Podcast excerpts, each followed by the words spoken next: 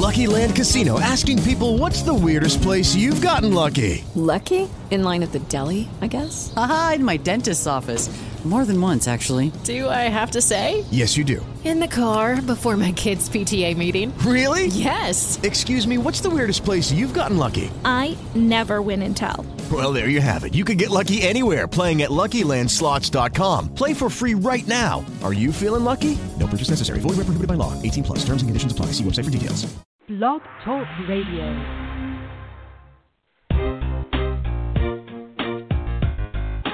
Burger Shop Burger Shop It's the Burger Shop Podcast, the one that you heard about. Talking sports media, buzz and the word of mouth. Social is the currency, seeing what the buzz will be. Talking sports and culture, you never know what'll be coming next. Cause that's the type of podcast you listen to. Powered by the hyper, brands, who the man, yo, Ryan at the forefront. Got it on my iTunes, walking through the storefront. Listen to the broadcast, touches almost anything. Sports, culture, media, technology, and marketing. So listen to the man right ahead of his time on your podcast. You can download or listen live. So here comes the podcast, here comes your host. The Burger Shop now live from coast to coast. And any way you want to do it, listen to the show. Ryan got the insights. Burger Shop, you know? Burger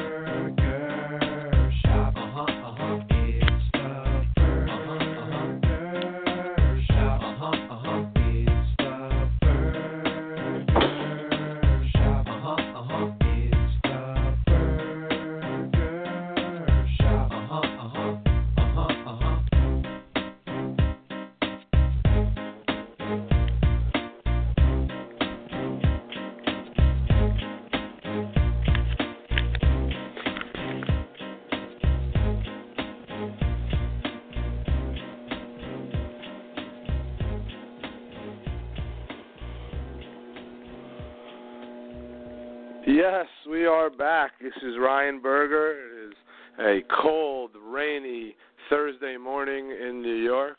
Welcome to another edition of Inside the Burger Shop, a discussion, a podcast at the intersection of sports, technology, culture, marketing, and more.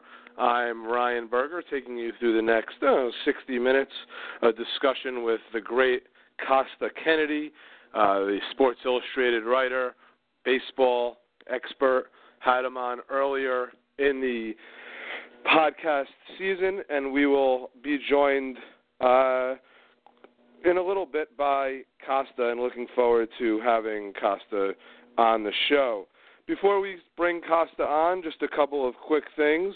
Of course, thanks to Showtime and Brian Daly for coming on yesterday to talk about all the great work that Showtime and Brian is doing. Some unbelievable content around Florida State football. Uh, some of the basketball documentaries with Ben Simmons and Allen Iverson. Victor Cruz from the Giants. So great stuff coming out of Showtime. Thanks to Showtime and Brian for coming on the show yesterday. As I mentioned, this is the first time we've done three shows in a row. Uh, as I said, we'll have Kostya on momentarily today to talk about his new book, which is an absolute game changer, as well as the first two games of the World Series. And then we'll be joined tomorrow by the NFL Network's Mark Kriegel, uh, a regular on the show football extraordinaire, and we'll talk to Mark about some of the key storylines going on in the NFL, some of the work he's doing specifically around boxing, a project in Thailand. Um, and he wants to talk a little bit of hoops too. Mark's a big hoops guy. I'm sure he has some point of views on what's going on with Golden State and Durant and the Knicks and others. So we'll let Mark do his thing when it comes uh, to hoops. Thanks to our partners, Hyper, for uh, helping us put our show on. Hyper is the uh, founding partner of Inside the Burger Shop podcast. Hyper is the leader in celebrity and influencer information, audience demographics, with over 4 million influencers on their platform. Go over to Hyper Brands, H Y P R, brands.com. Choose an influencer, a celebrity that you want to work with identify them, reach out to them directly, and make a campaign happen. Influencer marketing, the most powerful form of media in the world. So thanks so much to Hyper for all their data that they provide for us on the show. And thanks to the Crowds line, a new partner of the show and head over to thecrowdsline.com. Make your prediction today. The leader in predictive gaming. Win prizes. It's free to head over and make your prediction. Head over to thecrowdsline.com and make your prediction today. And of course, our latest partner, Pita Express, down on Ann Street in Manhattan. The best Mediterranean food and hummus in New York City. Head on down to Pita Express. Let them know you've listened to the podcast. You're inside the Burger Shop fan. Get yourself a free hummus. Mention the show to the owner, Billy Kotler, and Mr. Kotler will take care of you. So, cold, rainy, gross day in New York. Head on over, throw a little bit of that habanero sauce on the hummus, and really enjoy yourself. So, uh, great spot. Thanks to all of our partners for uh, being a good part of the show. And obviously, last night was. Um, know, it was interesting. The baseball game, a long game. They moved the time up.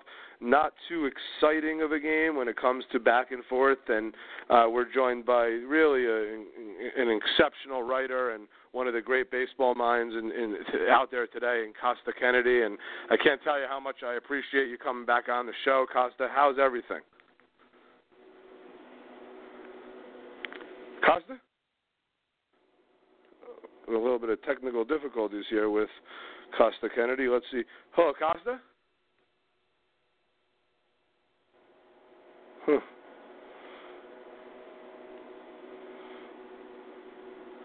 Hi, Kostya?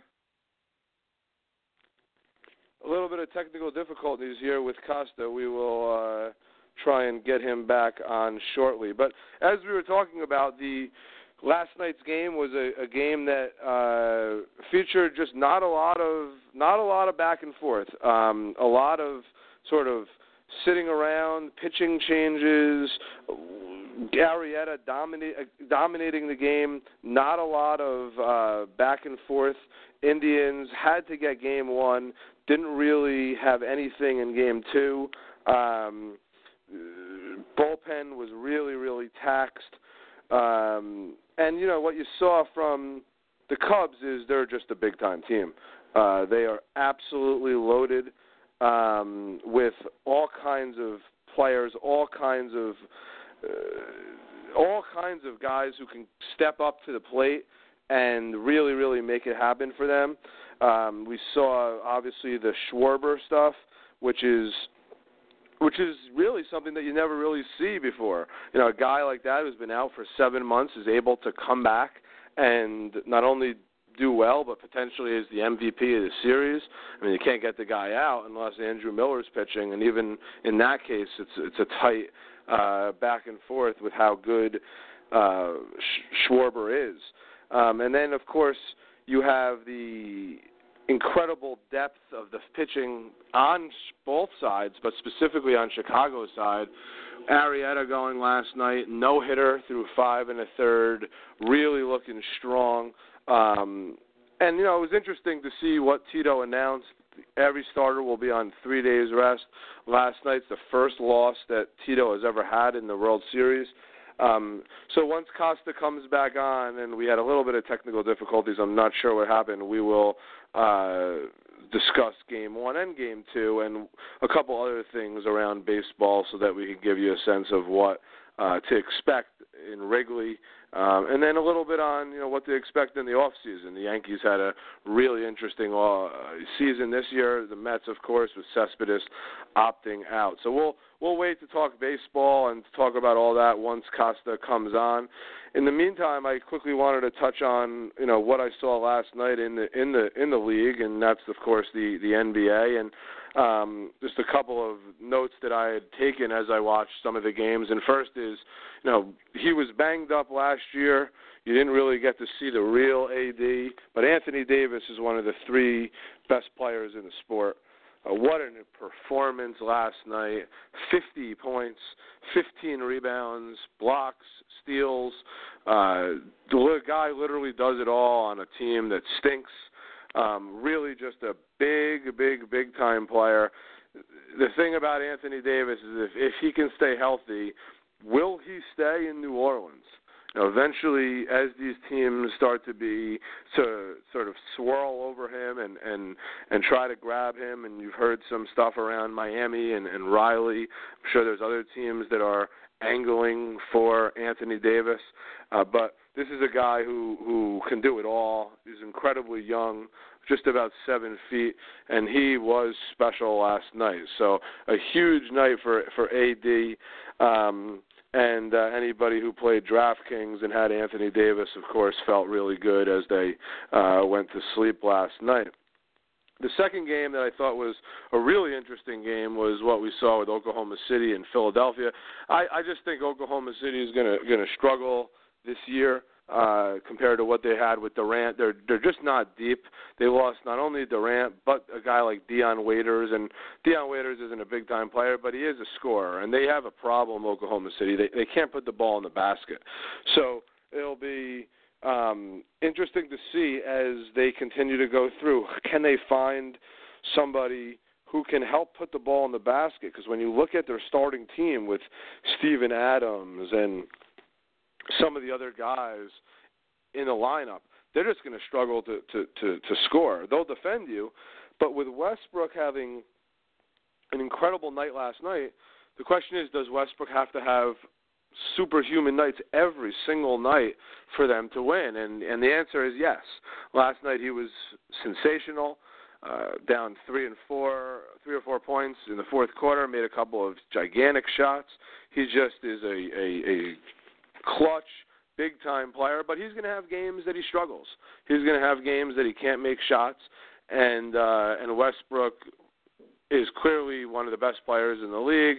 Uh, and what we saw last night in a jazzed up, excited uh, Sixers arena where for the first time in I don't know five or six years they actually competed, and we have not seen that from Philly. We've seen just losing and tanking, but they actually competed this year uh, uh last night. And the big reason why they competed was the finally the arrival after two years of two guys. One is Dario Saric a big man from Europe, plays the three or the four, can shoot it, can rebound, really hustles, and he has not come over for the last two years, but did come over and made his debut last night. And Saric can play.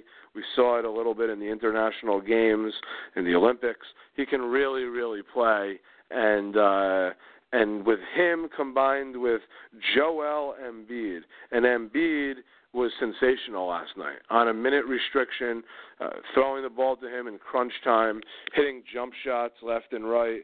Really, just a big time uh, night from Joel Embiid, and clearly Joel Embiid is is a, is going to be a, a very very good player for the Sixers, um, and hopefully can stay healthy and, and stay on the floor. And just a couple other notes that I had written down, and we'll be joined by Kostya in one second, and that is uh, how exciting the Lakers were last night. Uh, young, up and coming point guard D'Angelo Russell, Ingram, the second pick coming off the bench. They beat Mike D'Antoni's Rockets on ESPN last night. Look, they might win 30 games. Luke Walton, new coach, but they're exciting, they're fun, and they have a lot of pieces to build around. So if you're a Laker fan, obviously with the post Kobe era, uh, it has begun and has begun in a really good way. So kudos to all of the Lakers uh, fans for being a part and staying up last night. And now we're joined and just so grateful to be joined by one of the great baseball minds um, in in the media and out there today. And this is Sports Illustrated at writer and baseball extraordinaire Kostya Kennedy making his second appearance on Inside the Burger Shop. Kostya, how are you, sir? Ryan, I'm doing well. How are you doing? I'm doing well. You know, I'm doing well. It's, it's such a great time of year as a huge sports fan with the NFL and college football and baseball. Yeah, no kidding. And with the with, with the with the classic now, and there's just so much going on. And you know, we'll, I'd like to get into the book in a little bit, but before we get in, I want to quickly talk about you know what we've been watching and seeing. And you know, you were on the podcast before the season, and you had predicted in either Houston or Toronto out of the AL, and and the Cubs out of the NL. So you were uh, mm-hmm. right there in your in your selection. So you know we're two games into the to the fall classic. Uh, two very very different games and two very very different results. You know, give us your thoughts on what you've seen so far. Well, I mean, it's been first of all, like, however, these games haven't been that close, but there's still a lot of tension in them. It feels like every run matters a lot. Last night was an unusual game just because of how cold it was. The weather was such a factor um, and see. you saw that a little bit in the sort of sloppy play in the field by the Indian um, and Jake Arrieta, who ended up looking great on the score sheet. Actually, you felt like he wasn't really in command. He was having trouble uh, commanding his pitches. He was getting behind a lot of batters and all that. Um, listen, the Cubs are the better team. Does that mean they'll definitely win the World Series? Of course not. You know, it's a best of five, and you know, uh, the, the Braves can beat the Rangers in a best of five or whatever it might be. But um, they're definitely the best team, and they're in they're in a good position. Uh, obviously, going home to to Wrigley for the next three. You know, it's interesting as we look at something like Game One. You know, um, Kluber dominates the game. The Cubs bats mm-hmm. really, really struggled. Didn't score a run. Now, Cleveland clearly has a very, very specific formula starters, hand the ball off to Miller, and then you know back into the the bullpen. You know that that mm-hmm. that game one is exactly how Cleveland needs to do it to win. Tito nine and mm-hmm. one now in the in the World Series. You know, can they keep up with that? Method and, and the way they're doing things with such short turnarounds in such key every pitch is you know it's not like the regular season where you're throwing these pitches and you know it's not that big of a deal. The tension is so big every pitch. Can they win four games like this? Well it's a it's a really good question you know i think if they're for the I don't have a rooting interest, but if you're the Indians, the silver lining for last night is that you didn't use Miller um, you didn't have to go tax that bullpen. You know, Andrew had pitched uh, 45, thrown 45 pitches or 46 pitches the, the day before. Uh, so you know, you you can use these guys. You can rely on them, and sure, they can win that way. You know, if they they their goal is to get to the you know, middle of the sixth inning or get to the seventh inning with a with a lead, and then they feel they can they can shut them down. Um, that the first part of that equation is going to be a little difficult. The Cubs are a, a seriously powerful team, as were the as were the Red Sox, um, obviously offensively. Um, but we, but you know, they they can get there. We're going to see what they get out of Tomlin. The the decision to bring Kluber back, assuming he sticks with that, I kind of get that. I'm not totally sure about bringing Bauer back in Game Five, and we'll see if if Tito comes off of that or not. Um, he just obviously he struggled a lot last night.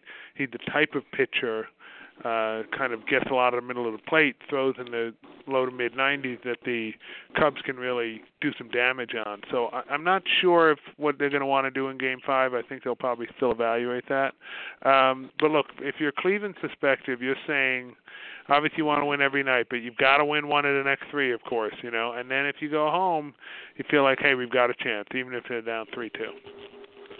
We're talking to Kostya Kennedy, and we're also talking about Andrew Miller. We know from the hyper data, Andrew Miller, not a big social media star, only 30,000 followers on Twitter, doesn't do a lot you know, socially, but what he does do is strike guys out and doesn't give runs up. I can't recall a guy, maybe in, maybe the last guy is actually Mariano, who was so good in the middle relief in the middle of games, and you could kind of move right. move him around and bring him into opportunities. Long, big lefty. I was thinking about it the other day.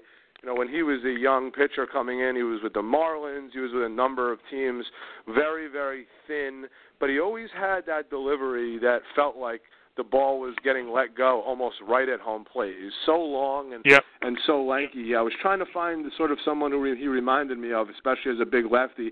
I couldn't really, but he is clearly a, a, a guy who has a chance to, you know, be a big time pitcher in this series and won the MVP of the last series.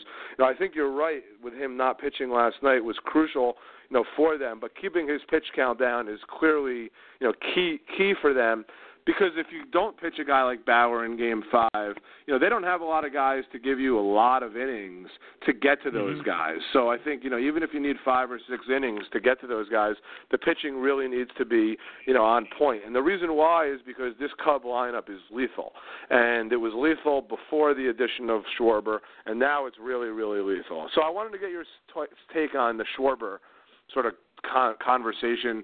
You know, some a lot of people didn't know who he was and how important he was. Now everybody knows who he is. Um, you know, what have you heard about his rehab and obviously him being back now? Well, look, there was a lot of uh, question marks. Obviously, at four or five at bats in the season, and that was back in April. So you, you figure, like, even if it's Babe Ruth, how do you come off after that? Obviously, the Cubs, and, and you know, not surprising for the Theo Epstein organization, they had this in their mind, and they were watching him and preparing him for exactly what has happened, right? And so, although we in the media and we in the general public haven't seen Kyle Schwarber and say, "Hey," who knows what you're going to get at those five at bats. Um, and while that's true for any expert, you never know for sure. The the Cubs were pretty educated on you know the kind of balls he was hitting, what he was doing with uh, difficult pitches and difficult parts of the plate, and how he was was appro- his at bats were approaching through simulated at bats and things like that. So this isn't a surprise really to the um, to the Cubs. I mean, of course, you know he's been better than than expected, but but the fact that he'd be a threat in there, particularly as a DH in the in the first two games, which is what he's there for, um, you know, it, it's not really a. Look, the guy's a great hitter. Um, he he's had a lot of trouble defensively, as we saw last year, um, and particularly out in left field. So we'll see what how that plays out over the rest of this of the series. But there's no question, as you alluded to, that he makes uh, the, the lineup longer and stronger, and he will now by his presence almost no matter what. I mean, I expected he'll still hit hit, but even if he strikes out a couple of times, he's back, right? And so he's another important figure in that lineup and and a big upgrade uh, for them, and and really lengthens that lineup tremendously. Two follow-up questions on Schwarber. One is, what do you see as his role in Chicago? Initially, it was pinch hitting. Now it sounds like there's a chance he might actually play in the outfield. Um, you know, the second question is, what is his future?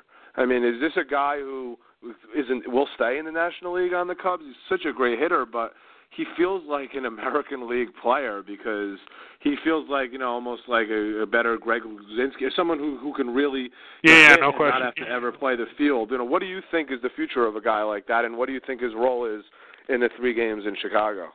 Well, so the first part, his role. I mean, he's kind of arguing his way in. Um, it, it, it, you're definitely, of course, sacrificing defense um, wherever you play him, right? And he could catch too, theoretically. Um, but you're you're definitely sacrificing something. He, he obviously David Ross is going to catch when uh, when Lester pitches, and they they like Contreras, uh, and he's been good good with good you know throwing runners out. So it would just basically be in the outfield. Um, you know, it, it, it, it's kind of clear what you're giving up. You're giving up defense, and you're giving up outfield defense no matter what. Uh, and I, I, I expect in Game Three we're going to see him come off the bench uh, as a pinch hitter. Maybe he comes off the bench early in the game if the uh, if the situation presents itself, and then he stays in. I could easily see that. Uh, in terms of the long term look, he, he's only 23 years old, right? So he's not gonna he he's never gonna be Barry Bonds in left field, but could could he become a serviceable outfielder? Maybe he could. That's another thing we haven't seen. Like we saw him basically burst onto the scene uh in 2015 and butcher it out in the outfield you know and he's uh he he played catcher he played outfield and he didn't look good either way. But but i i wouldn't if i if i'm the cubs i'm not giving up on the chance of making him a serviceable outfielder making him somebody that's not a liability in left field in which case you better believe you want to keep him. I mean, having a hitter like that is not an easy thing. Uh, that said, you know they're active, and if they get the right deal, look, they didn't have Kyle Schwarber this year, and they won 103 games and are in the World Series, so they have depth. Uh, and he is a player that you could you could see trading because of the depth they have and because of his liability. So I think uh, you know we're at kind of a an interesting time. I don't think he. I think he'll be on the Cubs certainly next year, and his long-term future will sort of depend on how he adapts to to playing more regularly on defense there was a lot of talk this summer in New York that the Yankees were trying to move Miller for Schwarber, and I don't know how many Yankee fans knew about Schwarber and knew how how well he could hit, but obviously a lot of them have watched and seen what's what's happened now. So clearly, he's a guy who right. can you know can really hit the ball and and and get it going. Um, know, but listen, Ryan, I mean, remember, like we saw we I just want to say we saw him in 2015. Um, what do you have 250 at bats or something like that? Look, he was he was terrific. He had 16 home runs and he and he could really hit. But and we shouldn't overvalue him on the basis of this World Series. Like he's a good young hitting prospect, there's no question. Uh, but we don't we don't know if he's going to have a Luzinski career, right? And Luzinski's not a Hall of Famer, obviously. He was a good, solid yep. uh, outfielder, but we don't even know if Kyle Schwarber is there yet. It, it, it remains to be seen. But uh, he's certainly certainly uh, you know obviously a prospect that you're talking about. No question. Again, we're talking to the great Kostya Kennedy. You can follow Kostya on Twitter at Costas K O S T Y A Kennedy. Um, you know, I was listening to our podcast the other day, the one we did before the mm-hmm. season, and you know, we talked actually at a, at length about the Cubs, and we talked. You specifically talked about two players. One was Ben Zobrist, who's been phenomenal. Uh, just a mm-hmm. classic, good baseball player, great hitter, um, and there and and his addition and how important he has been. And and the other guy that we spent a bunch of time talking about, and you had said, you know, you just can't believe his contract, and it's all coming to fruition right now, where he, you know, didn't play last night at uh, 192 million dollars, and, and and Jason Heyward.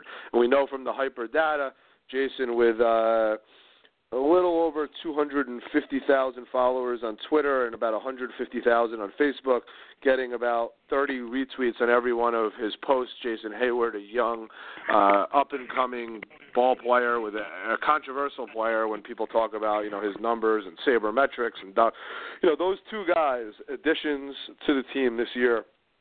Thoughts on those two guys and, and, and what happens over the next couple games with Heyward? Well, again, I think that uh, I think we might see Heyward against Tomlin. Um, look, he he he performed worse offensively than I think we we we thought. Uh, he he's a you know a guy who has doesn't have a huge upside offensively, but still, um, you know, over the course of this year to have a 306 on base percentage is, is not going to cut it. Uh, he he had that throw, you know, which um, in the Dodgers series that got uh, Gonzalez out of the plate. Even that seemed to me like kind of a they got him out, but it wasn't the greatest throw. A little bit of a lollipop on it. Uh, I felt like he wasn't as intense as he might have been. But that said, Heyward. The one thing you say about Heyward, and this doesn't make him a 184 million dollar player, but it does make him a valuable player, is that he tends to play the game really well. He's helped. Uh, he's helped the Cubs as a base runner. He's helped the the Cubs with uh, defensive positioning. He's a good guy to have on your team for the most part, right? Like he can help you win even when he goes 0 for 4.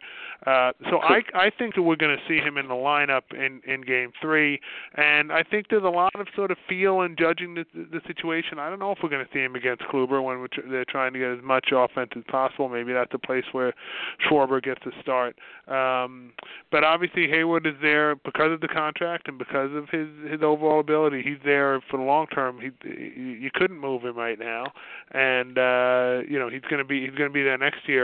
Obviously the question is is how much we see him. I think we'll see him at least in Game Three, and we'll go from there. You know, it's funny. I actually was in LA last week and went to game went to the uh the Dodger Cubs game four uh at Chavez and I was at I was the game that Jason Heyward made that throw and Gonzalez right so, so I I still don't understand how he was out. I watched yeah, yeah, it no. a thousand times. I was at the game. I saw it on the big screen. I went home in the hotel and watched it. I just don't understand how they you know call it could call it out. And obviously Gonzalez I, I totally agree with.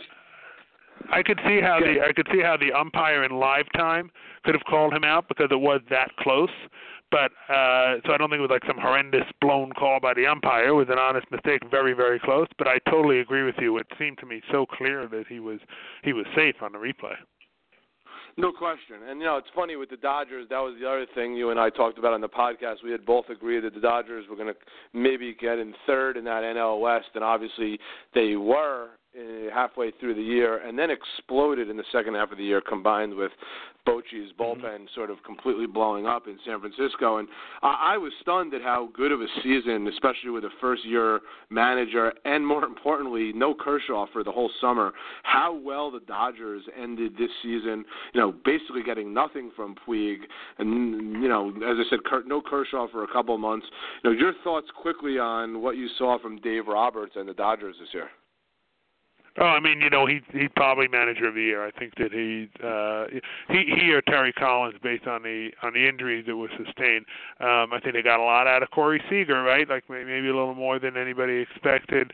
Um, you know, they they they certainly overachieved. They were well well managed all the way. They, uh, you know, Utley was a was a solid, you know, 330 on base percentage, very solid. Uh, they got a lot out of Justin Turner, I think more than than we thought.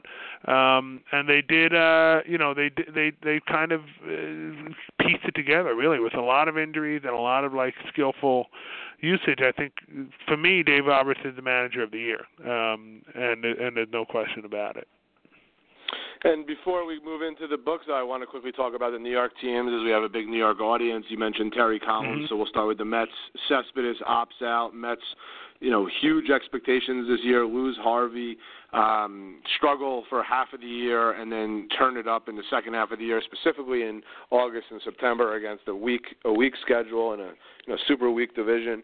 Um, you know, Cespedes opting out, I'd be stunned if they re-sign him with all a, the issues and probably the long-term dollars that you know he's looking for. Uh, what were your thoughts on what you saw from you know Terry Collins' team this year? You mentioned his manager of the year. You know, why did you feel that way? Because of how they ended? Because obviously they had expectations that were really significant. They had expectations are significant, but they were significant not predicated on the fact you didn't have Matt Harvey, Steven Matz, Jacob DeGrom, uh, Zack Wheeler. They were all out. They lost their third baseman in David Wright, who was not a star, but was a an a, a average to above average uh, offensive uh, third baseman. They lost their first baseman in Lucas Duda for the entire season. They lost Travis d'Arnaud for the first half of the year. They lost Juan Lagares for the first half of the year. The injuries on this team, and they lost Cespedes uh, was on the DL, Asdrubal Cabrera was on the DL. Neil Walker missed the last two months. We can go position by position. Uh, this was not the Mets team that anybody would talk about. If you if you had if you had we'd had this conversation before the season and you told me those injuries that we just discussed, there is no chance anybody would have predicted them to be anywhere near the playoffs. I mean, they lost basically everybody of value on their team for a period of time. Um, Curtis Granderson was was a very solid and reliable uh, player, but uh, rare. Um, so to me, what what Collins did. Now listen, they, they played the same schedule as everybody else, right? It's not they played a weaker schedule. They had to get to where they got playing the tougher part of their schedule for the first five months, and then yes, the easy part played uh, over the last half. But everybody else in their division was playing exactly the same schedule, so it's not as if you know they didn't have it any easier, uh, and they got a lot out of Cabrera. Um, of course, he was a, not huge numbers, but big hits. Um, you know, he he managed to get some big hits out of Kelly Johnson. Uh, Seth, losing Cespedes is going to be a big deal because he he of course being in the lineup, even though he wasn't overly productive over the last uh, month or so, uh, really changes things. He's a professional hitter. He's the best hitter on the team, however he's going, and um, that really just kind of you know they they're going to need him to need him to be back. We're talking about Yoenis Cespedes. We know from the hyper data, 145,000 Twitter followers, getting 4,200 likes for every one of his posts. Cespedes using Twitter a lot, got a big, got a big social following and a, and a, and a big mouth and a big bat. I don't expect him to be back in Queens for 2017. Do you? Uh, it it really depends on the money and depends on. Uh, he was worth 25 million dollars this year.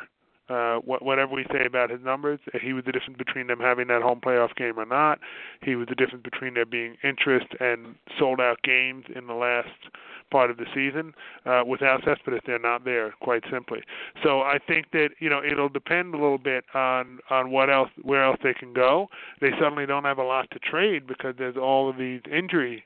Um, injury uh, issues on their pitching staff. But look, the Mets, if if they think that they're going to have um, some semblance of that starting staff, where they basically had six young, good pitchers, this is their time to win. So you're going to overpay for Cespedes if you right. get him at the right terms. Now I, I don't know if, if somebody going to is somebody going to give Cespedes six years. I don't know. Um, if so, then the Mets are out. If if somebody's going to only give him four, then the Mets might consider it. Um, you know, right now would would would the Mets do do four years at at uh a hundred million dollars?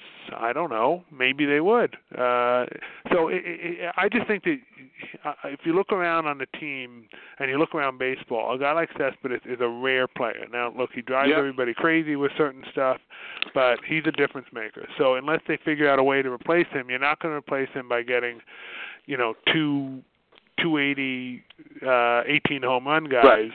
And and platoon them. That is not going to work. So we'll see. We'll, we'll see. I think he's very much in the mix. I'm not ready to say I won't see him in Queens, but um, I do think that that Alderson has been pretty creative lately, and maybe we see a deal there, or else we see, um, you know, we see some other move made to bring an impact bat in.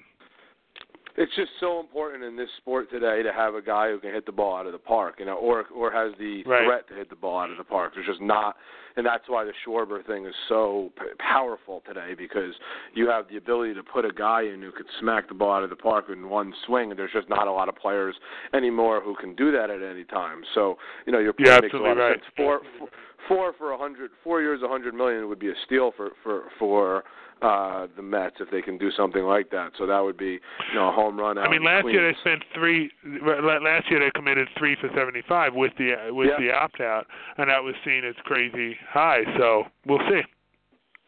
Interesting, know? interesting. And then move over to the other side of of the of of the city and the Yankees, who did something I, I don't remember ever seeing any team do, which is sort of on the fly, um, make just extraordinary changes.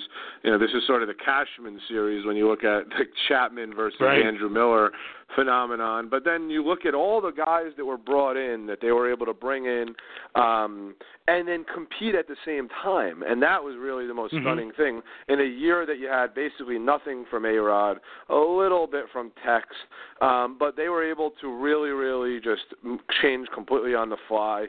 Your thoughts on the job Cashman has done and what you expect out of this team over the next couple of years?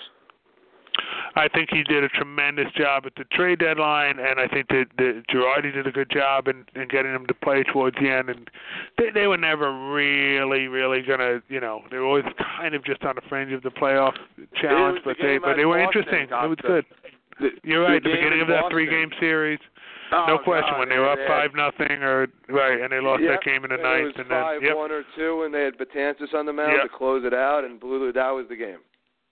They, no, no question. If they win that game, maybe it's different. Remember, if they win that game, they're still a few games out. It's still, but whatever. But your your, your point well taken. They made it a race. They had a chance.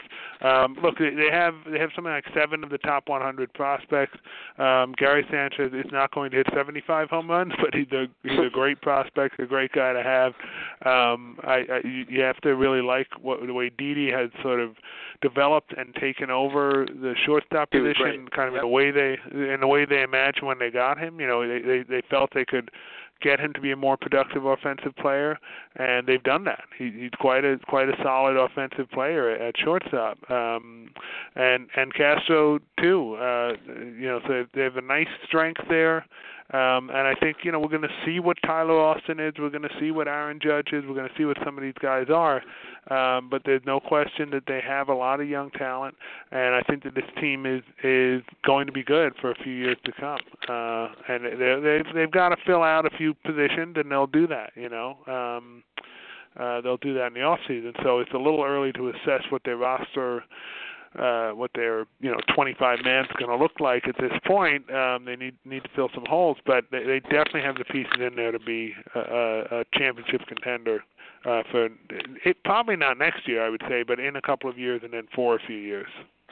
Yeah, and adding arms is clearly where they need to, you know, where they need to go now. It's it's enough with. Absolutely. You know, Sabathia had a really good year, but they just need to get younger, and Tanaka, they just need to get younger in the in the in the starting rotation, and then they'll have a really interesting, really really interesting group. And again, we're joined by Sports Illustrated writer and just incredible baseball mind Kostya Kennedy, and as brilliant as he is in baseball and all the things that we're talking about, he's even a better writer uh, when it comes to uh, books, and he's got a Pete Rose book and a Joe D book, which are just two must-reads for anybody who uh, loves baseball and loves sports. And and Kostya talked about this on our on our last show. It was coming out, and uh, just recently came out in September, I think, with a really really good book called Lasting Impact: One Team, One Season. What happens when our sons play football?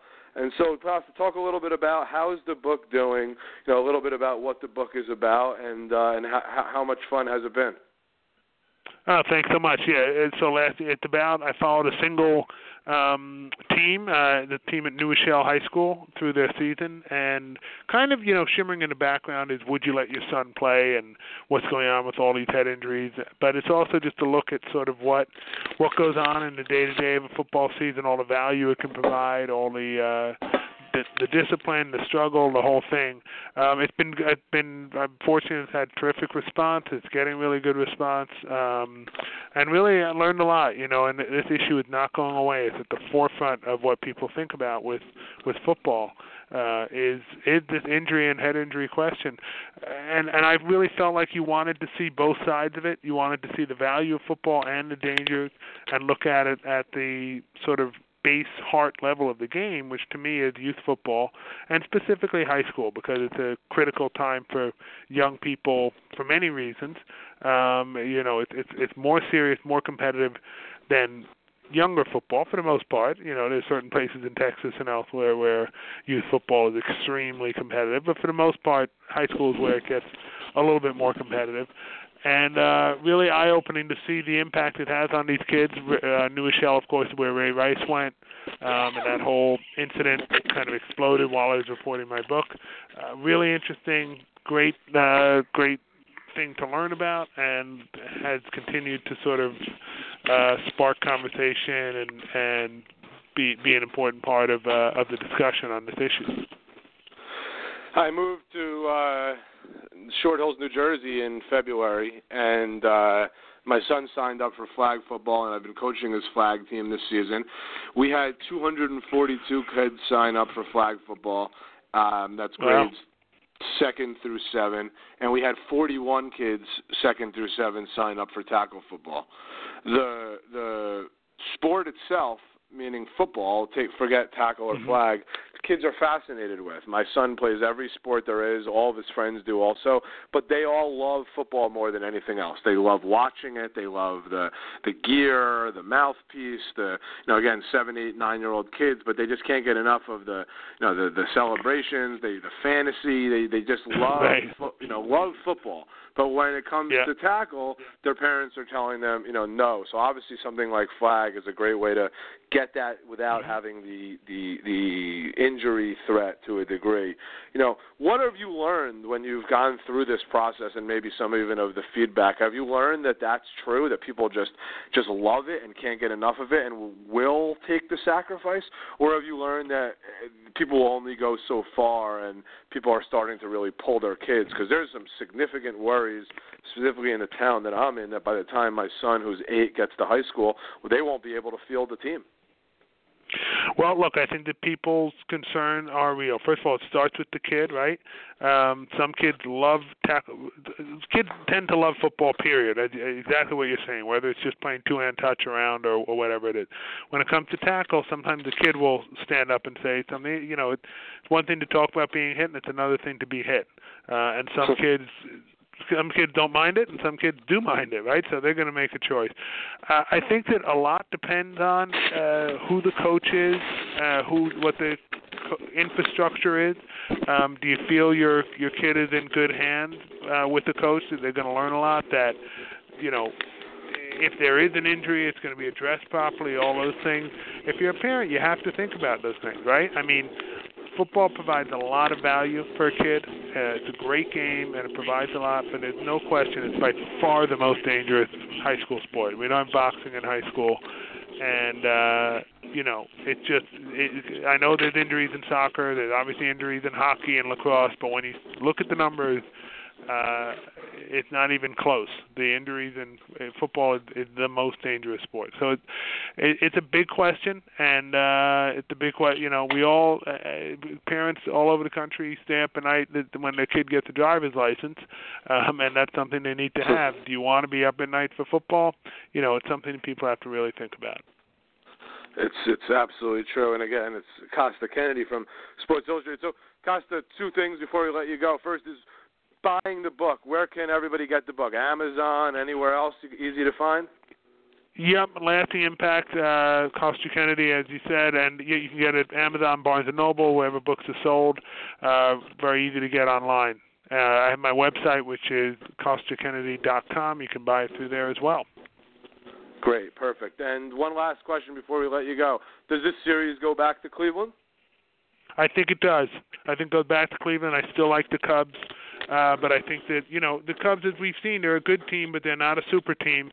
Uh, they lost to, to the Giants. They almost lost twice to the Giants, um, and they obviously got behind two to one to the Dodgers. I think the Indians will win one more game uh, of the next three, and then we'll see what happens in game six and seven. But I do like the Cubs overall. Yeah, that was that series against the Giants. Boy, oh boy, that Bochy bullpen. Yeah. Jeez. Yeah, no, that was be, that, uh... that was like the Betances game, right? That that that was like the Oh, game we were just talking about, the ninth inning when it was five two. Yep.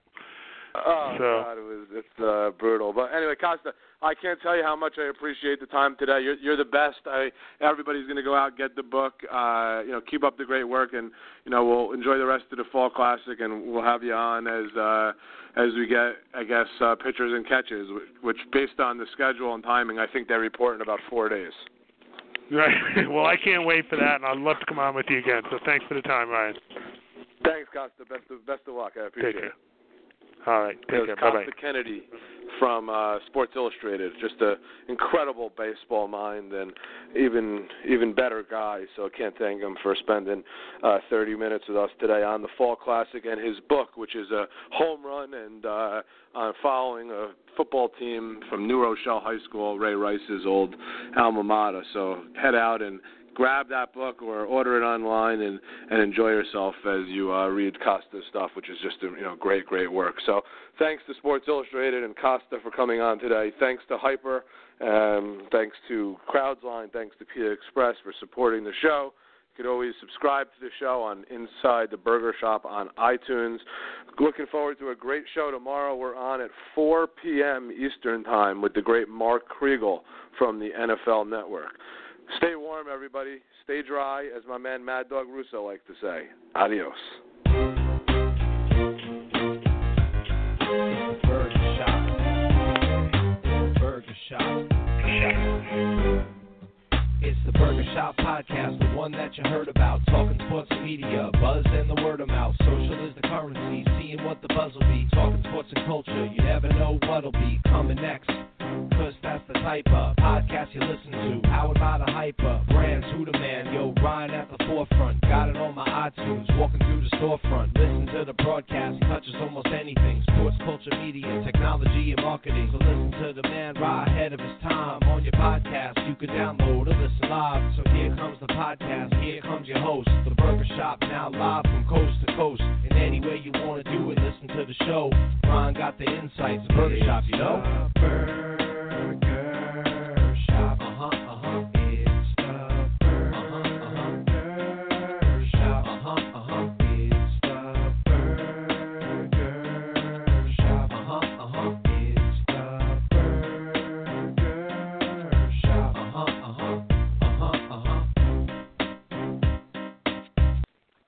Is Ryan here, and I have a question for you. What do you do when you win? Like, are you a fist pumper? A woohooer, a hand clapper, a high fiver. I kind of like the high five, but if you want to hone in on those winning moves, check out Chumba Casino. At ChumbaCasino.com, choose from hundreds of social casino style games for your chance to redeem serious cash prizes. There are new game releases weekly, plus free daily bonuses. So don't wait. Start having the most fun ever at ChumbaCasino.com. No purchase necessary. Group. Void were prohibited by law. See terms and conditions. 18 plus.